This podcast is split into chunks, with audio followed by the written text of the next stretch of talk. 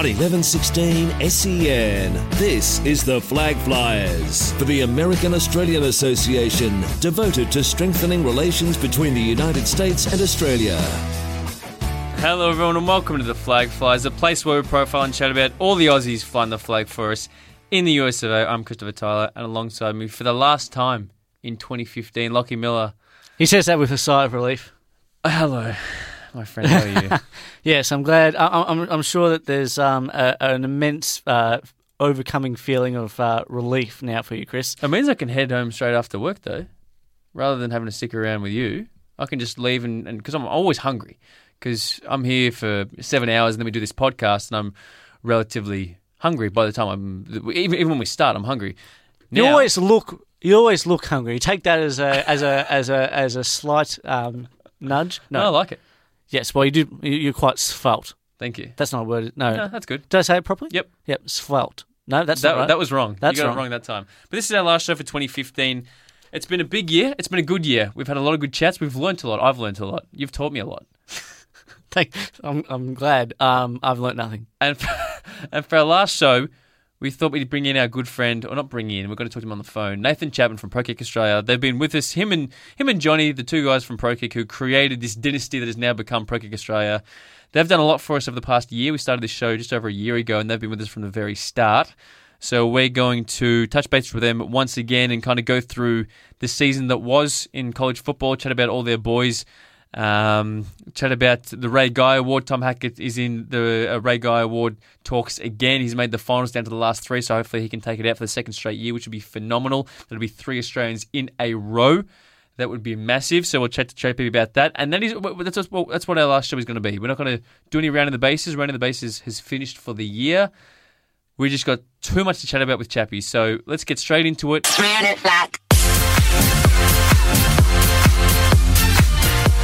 And joining us for the last time in 2015 is our good friend Nathan Chapman from ProKick Australia. He's been very, very good to us throughout the entire year and probably the last couple of years as well. And there's a whole lot of boys that um, he's been keeping us up to date with throughout the year. And this is going to be the last one where we can kind of take a look back at uh, 2015 and, and see how the boys went. Chappie, welcome to the show. Christos, Lachlan. Oh, the accent. Uh, he's in a festive mood. So basically, we wanted to start off by talking about firstly the Ray Guy Awards semi-finalists. That was mentioned. That was um, uh, released a couple of weeks ago. We haven't had a chance to talk about the, the semi-finalists, so we'll touch on the four guys before we head into the the final three. Tom Hackett, Alex Kinal, Nick Porebski, and Cam Johnston all made the top ten, the semi-finals. How did you see these guys' season? Because we probably were expecting at least four of these guys to make it, if not probably more. We only got uh, Tom Hackett making the final three, so we'll see how he goes in a couple of weeks' time. But what are your thoughts on these four guys making the Ray Guy Award finals and um, and semi-finals? And how did you see their season? Yeah, look, um, I mean, those four in particular had um, really quality years in terms of their production. I think it was, you know, uh, evident or I expected that they were there. Well, you know, you'd like to think that there's um, another couple that could have made it, but look, you know, 10 out of 120 or so, it's not, it, sorry, four out of the 10 out in, in 120 guys is quite an achievement in that. Um, we probably feel like we're a little bit biased because we always know how these guys have gone week in, week out, and you might just miss out on some other kids along the way that have probably had good seasons with other teams and you don't realise it. So, um, you know, we'll we'll keep raising our bar and expecting more out of the guys, but, but at the end of the day, really proud of um, you know having the four in there for sure. Uh, how do they actually go about narrowing the list down from yeah, like 120 to 10, and then 10 to three? Because uh, you know it was it was funny looking at that box score, if you want to call it that, the other day that you posted up when when Cam Johnston, for some reason, God knows why, did not win the Big Ten Puncher of the Year.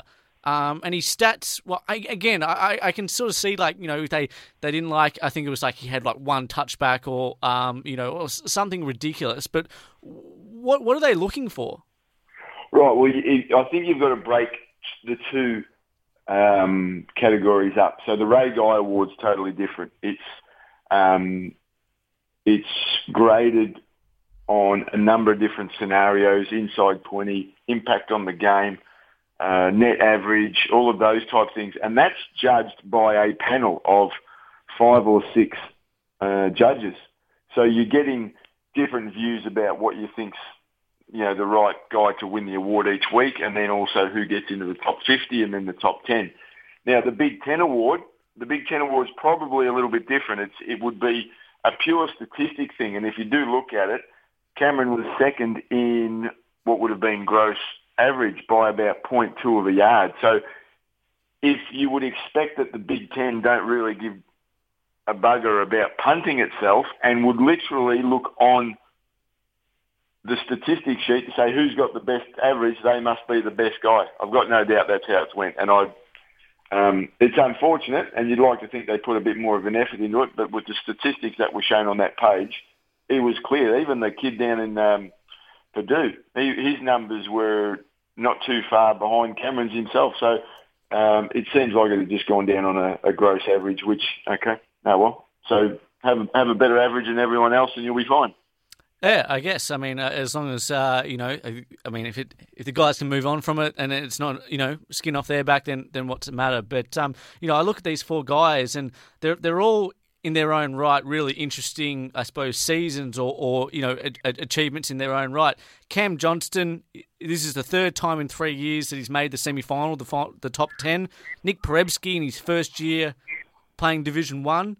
Alex Kinal record breaking Alex. Yeah, with the most double the punts that a normal four year career would have, and then Tom Hackett, who just the other day Pac-12 punter of the century, like that is a remarkable. To be anything of the century is pretty good. Well, especially being a punter what? and being being his name's next to some some of the greats of American football history. Well, yeah, what was that like? I mean, that must be a pretty chuff moment for for for you guys, you and Johnny, to to think that one of your you know one of your proteges, one of your one of your um, kids has done something pretty remarkable there. I think I, I think I seriously laughed for about two days. It was it had, I don't think that that award was never on the radar. That that sort of came out of nowhere. It wasn't a this is one that you win each year and you're uh, you know you're trying to achieve something with it. So that's why it was such a big surprise. And to be honest, I was looking at some pictures that he sent through of some things and some people that he's talking to and that he's meeting and the you know and the John Elways etc.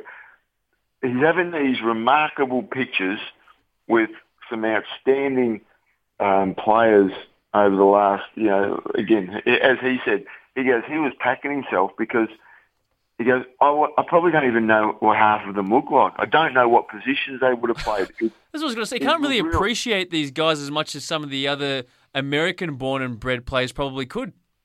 No, no, and he's like really, and again, concern's not the word, but he was like, I hope I don't make a fool of myself. I'm like, well, Tommy Hackett, you got a way of just swinging through, you know, any sort of media conference or, or anything like that. But he, you know, he showed me uh, some pictures of some awards that come along with it. And um, I think from we look at it from a guy who we literally did make him ring us, text me, email me at six o'clock every morning to tell me what he was going to do while he was training with us, just to put him in the routine of getting him out of bed because he always liked to sleep in.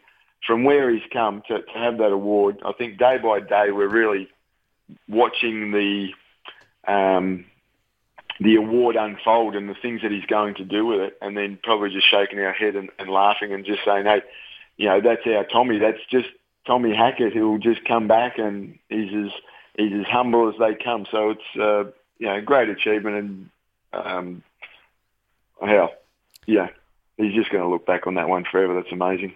Well, the, the one person he wouldn't have had to worry about recognise faces was OJ Simpson because he wouldn't have been there. Um, just he had no. better things to do, um, or maybe he couldn't get there. Uh, but yeah. I, I, what fascinates me about this uh, award that Tom's just um, been given is that you know when we're talking you know team of the century, and you know he's someone that's been you know effectively he's still still playing, he's still in college, and so they're, they're you know everyone that's gone before him, they still think that the the the form that he's shown in these last four years, I, I take it to be a reflection on maybe the way that he's changed how uh, some special teamers think about um, you know, the, the punt game and, and the directional punting and, and just the, the accuracy and, and the ability to just change things up and, and really just have that variety.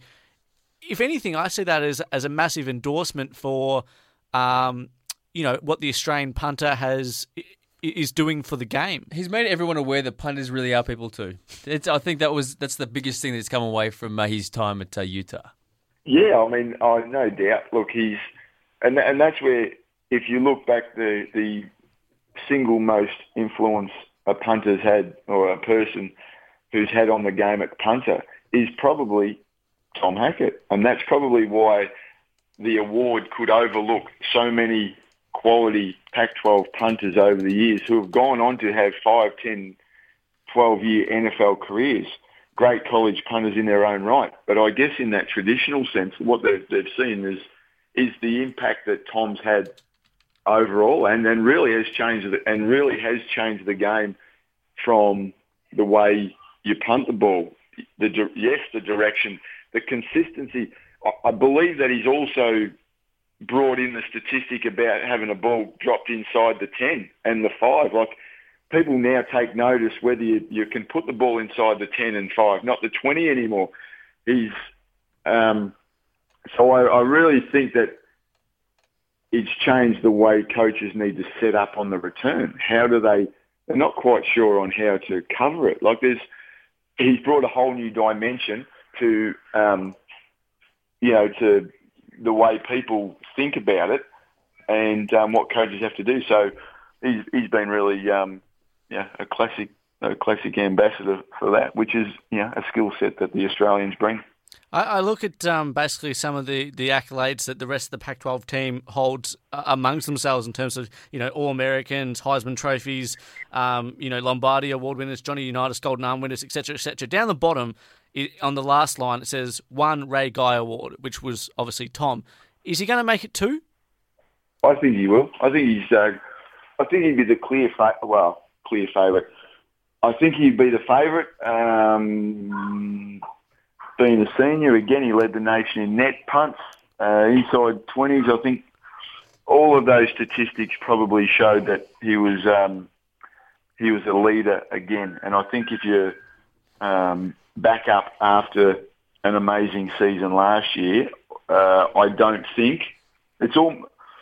I don't think he's been overshadowed by anyone this year. Therefore, I'd probably say that he's he's a good chance to win it again. Is there betting markets in Australia that we like anything that you're aware of? Because like I, I think I, I, need to like you know win some money so and uh, pay off some some loans. So is there any? Is like TAB Sportsbet run on anything? I don't have the app. I don't have that app on my phone, unfortunately. So I'm not sure. Oh, we'll inquire about that. So, um, unfortunately, unlike last year, there are no Australian te- or teams with Australian representation in the Final Four. So, for most of the year, it looked like Ohio State was going to make it until they had a couple of uh, not so good losses towards the end of the season there. What what were your thoughts on on how that uh, on how that all went? Because we were probably hoping that at least one Australian team, if not two, probably would have made it. And we had a whole lot of fun last year watching both.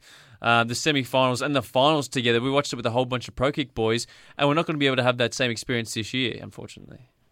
Yeah, um, I think they just got their position wrong at quarterback from the start. I think they they never really knew who it was going to be, did they? No, nah, well, I reckon that they knew who they wanted, but if you win the championship game, you give that guy every right to start again, and I think that's where uh, I think that's where they sort of got it wrong, and they always knew. Look, look, they knew that he had a great arm, but he's not the oh, I shouldn't say the smartest he just does what he does. It's not yeah. it's not pure knowledge of the game, or I'll say that that he can make some dumb decisions. I think they knew they had a better position, but they were winning games, and I don't think they were in a position just to change it, and they were getting by thinking it was just going to get better along the way. But it was during the season, I think they they just found a way to win, but it was sort of boring. I don't think they weren't dominating teams like they should have, even though they you know, come away with some good solid wins. And I they're always going to come up against one really tough opponent, and which you know shook them up. And uh, there it is. I, I think the schedule that they've got, and I think that the the wins that they had were sort of boring and not just dominating. And then again, as soon as they lost that one game, bang, straight down to number eight. Yeah, exactly. What do you do? Now, there's a whole bunch of guys who uh, were seniors this season, so this is probably going to be the, this is the, last time we would have seen them. So guys like Jamie Keehn, Alex Kinal, Adam Gotsis, Blake Muir, Tommy Hackett. We'll go through them one by one. We'll start off with Jamie Keehn. He was probably one of the names that I expected probably to see him in the top ten for the uh, semi-finals for the Ray Guy Award. How have you seen uh, Jamie's season? Yeah, Jamie's um, he's had a bit of an up and down season. Didn't have his form that he, he wanted to have. I thought he's uh, you know was good and bad, and you know it's sort of I think it was a really weird season for him. Um, had a couple of injuries during the year, which probably you know no one really knew about, and sort sort of uh, hernia type um, things, which sort of restricted what he was doing. So I think it was just a little bit interrupted for him. Um, the NFL is a different thing. He's certainly got the ability and um, the leg to be able to play at the next level. And now it's a matter of will he get that opportunity? So he's got a couple of opportunities, either whether it be a um, if he can get to an All-Star game or a you know, and then he's got a pro day. Will he get invited to the combine? All that type of thing. So you know, he's got those three or four more opportunities to come to, to pencil his name into showing one of the, the scouts what he can really do. Because if he gets onto it, there's there's not many people that can keep up with him um, from the power point of view. And that was going to be like basically the insinuation of talking about these guys is, you know, where to next for them? Do they have NFL potential and things like that? What What is it about Jamie that maybe is it the fact that he was just inconsistent this year as opposed to his his ability when harnessed, he is NFL level, or he does have that capacity? Yeah, look, the scouts are always going to look at your statistics, and yeah, that's just what it is. They just sort of see how you go. Um, there is always an, an X factor if, if a coach um, statistics can look both ways depending on how you want them to look. If you're a, if you're a scout and you can see something and you think that person's got the X factor, you as a you know as a player you're hoping that someone sees that potential in you and gives you an opportunity to show it. And all and these guys, they, I mean, Jamie's certainly got the opportunity, uh, the potential to do it, but technically, or the environment that he goes into now is, if you have a bad day, you, you don't have a job. So that's that's now where it's a case of, and they say it can generally take two to three years to break into the NFL. That you're never guaranteed anything. So now's the work time.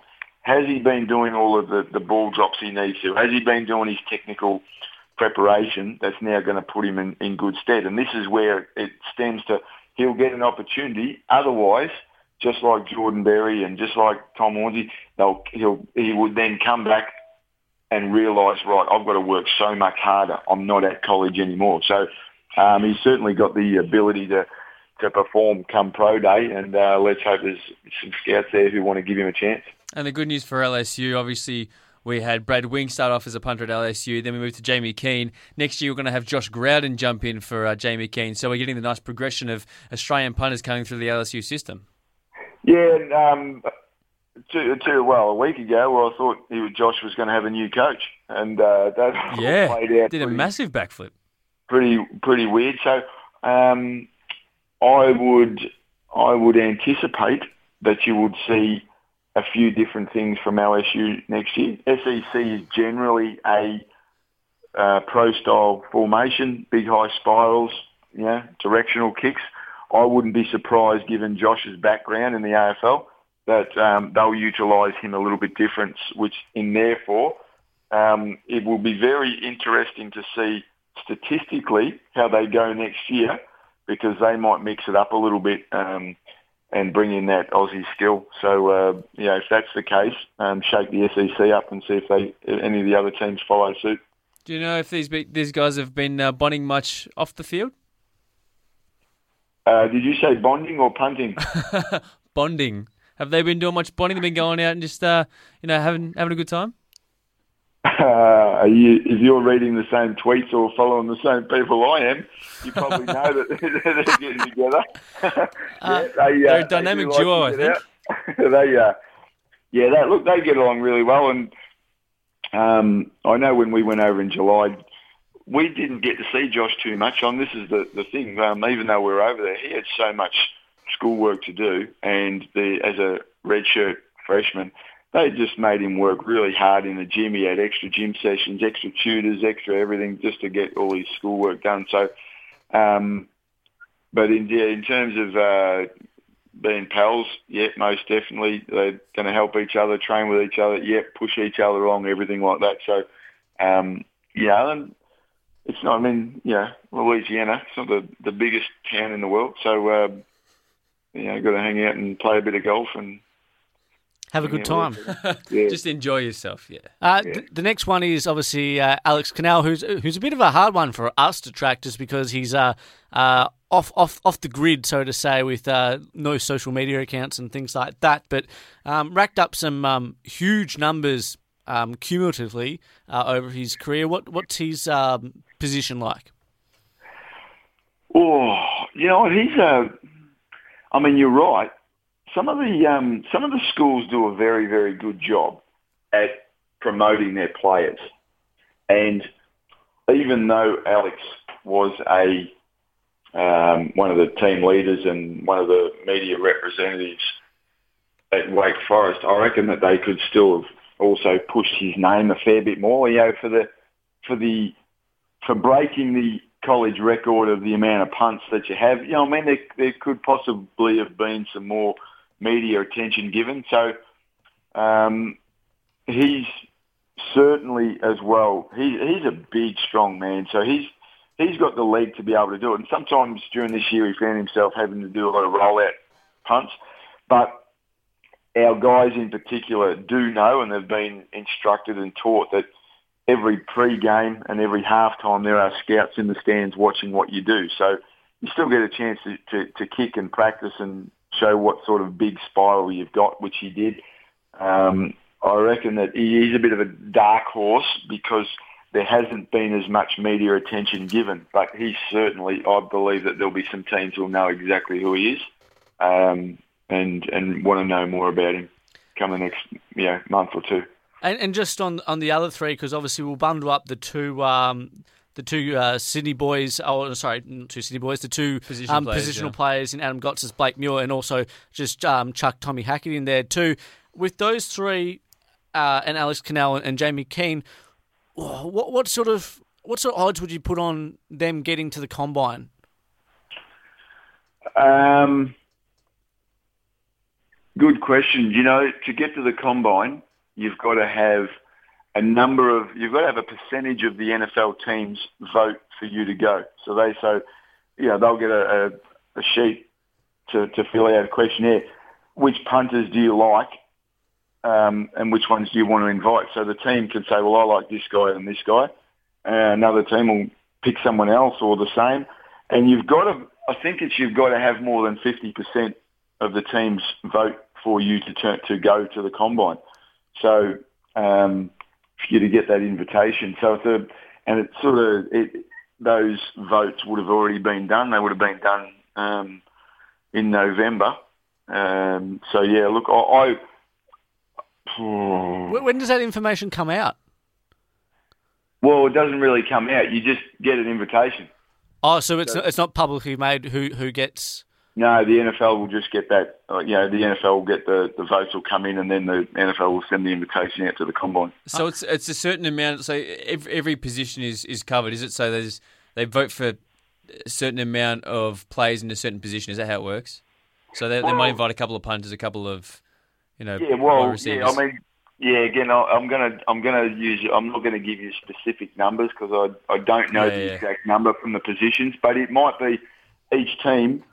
You know, Green Bay Packers might get to select um, four offensive tackles Right. and four quarterbacks and two punters and two kickers and whatever, and then all of a sudden, you know, you, you end up with the, the statistics that will say, well, you know, one team that lives in, you know, the Kansas City Chiefs might pick and know about one particular player, and they might want him to go because they really want him to see what he does, but no one else might know about him. So it's a case of if everyone knows about him, then they know that the league uh, in general has got an interest in this particular kid because that kid's stacked up a number of votes. So there's going to be lots of interest. um, generated, and then they get their media attention off that. So um, they've always got good guys participating. So when one door closes and these guys finish off their careers at college, another door opens. So we've got a whole lot of new kids coming through the system. Who should we be looking forward to next season? Have we got a, a, a bunch of new blokes coming through the uh, the collegiate system that we can talk about and we can announce and, and just kind of pump up a little bit? Arizona State. Well, that was going to come to mind actually. Yeah, Michael Sleep Dalton. Well, yeah, okay. We've got a couple. Arizona State. Okay, they so they've picked up uh, Michael Sleep Dalton. Um, interestingly enough, the special teams coach there was or is now the he's now the special teams coach at Arizona, Arizona State was the special teams coach at Green Bay when we did the deal with Chris Bryan to go to Green Bay. So there's the connections that you form over the years. So he's gone from the NFL for never burn any bridges, Chappie. That's that's Oh yeah, I swore at him. To, I swore at him a few times, but you get over that. That's just that's business. That's business. Yeah. Um, so when he um, he took the job there, it's like right, who have we got? So we we sort of put that name up and um, and got that deal done there. Obviously, a couple of weeks ago. So that'll be a very interesting one. Now, that's interesting because Michael Sleep Dalton is he has a tremendous, powerful leg. He can kick a 50 yard spiral on his left foot as well as his right. So he's a very, very skillful, um, powerful guy coming out of Geelong. Um, the interesting part about that is obviously who's going to follow up Tommy Hackett that we now get to talk about, Mitch Wishnowsky. So, you know, if you if you want some big shoes to fill, Mitch, and we kept pumping Mitch up for a number of years, well, now he's just got to beat out the you know, or Pac-12 bull century punter. So that's a big challenge for him to, to now to live up to. Mitch has got a tremendously powerful leg as well. Throw in who we haven't, who hasn't played this year, Chris Tilley, and another Pac-12 guy, big leg at USC. So all of a sudden, there's there's three new names coming into it who have all sat out this year um, that we'll get to talk about that, are, that have already been in the system. So I'm looking forward to those three uh, hitting it out and, and really creating a, a very, very strong Pac-12 contingent, contingent along with Nick Porebski, and I think he'll he'll grow and develop himself because uh, he had a baptism of fire there at Oregon State. They just they just slaughtered him with pressure and um, bad snaps and that, but uh, he's he's starting to come into his own. That's for sure. It never stops for you guys, mate, and you're always here for us when we need you. So thank you very much for everything that you and Johnny have been doing for us for the past year or so, and hopefully you can continue on next year and beyond. So thanks for joining us again, mate. Because the beer's on ice Friday night. It's going to be good. Beers, spirits, mate. We're going hard. All right.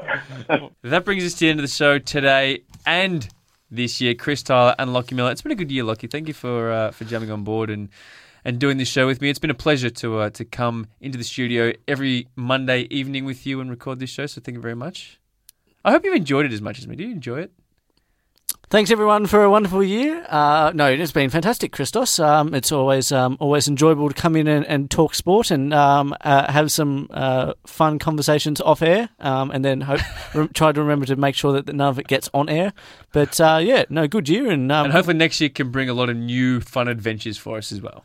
Thank you everyone for listening to the Flag Flyers throughout the year. We'll uh, we'll be with you again next year. So have a great Christmas, have a happy New Year, and we'll speak to you in 2016. Bye.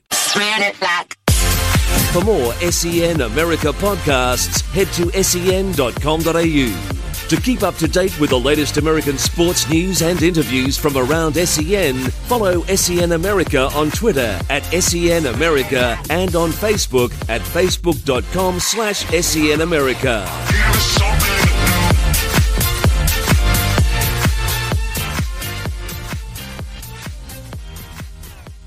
Napa Know. When you purchase a set of Napa brake pads and rotors, you get a discount code from Fanatics.com worth up to $50 towards your favorite sports gear. While Napa can't help your team reach the promised land, we can help make sure your car will, because these brakes come with something no sports team does guaranteed performance. Great brakes, great price, great fan gear. That's Napa Know How. Napa Know How. Offer expires September 30th, 2017.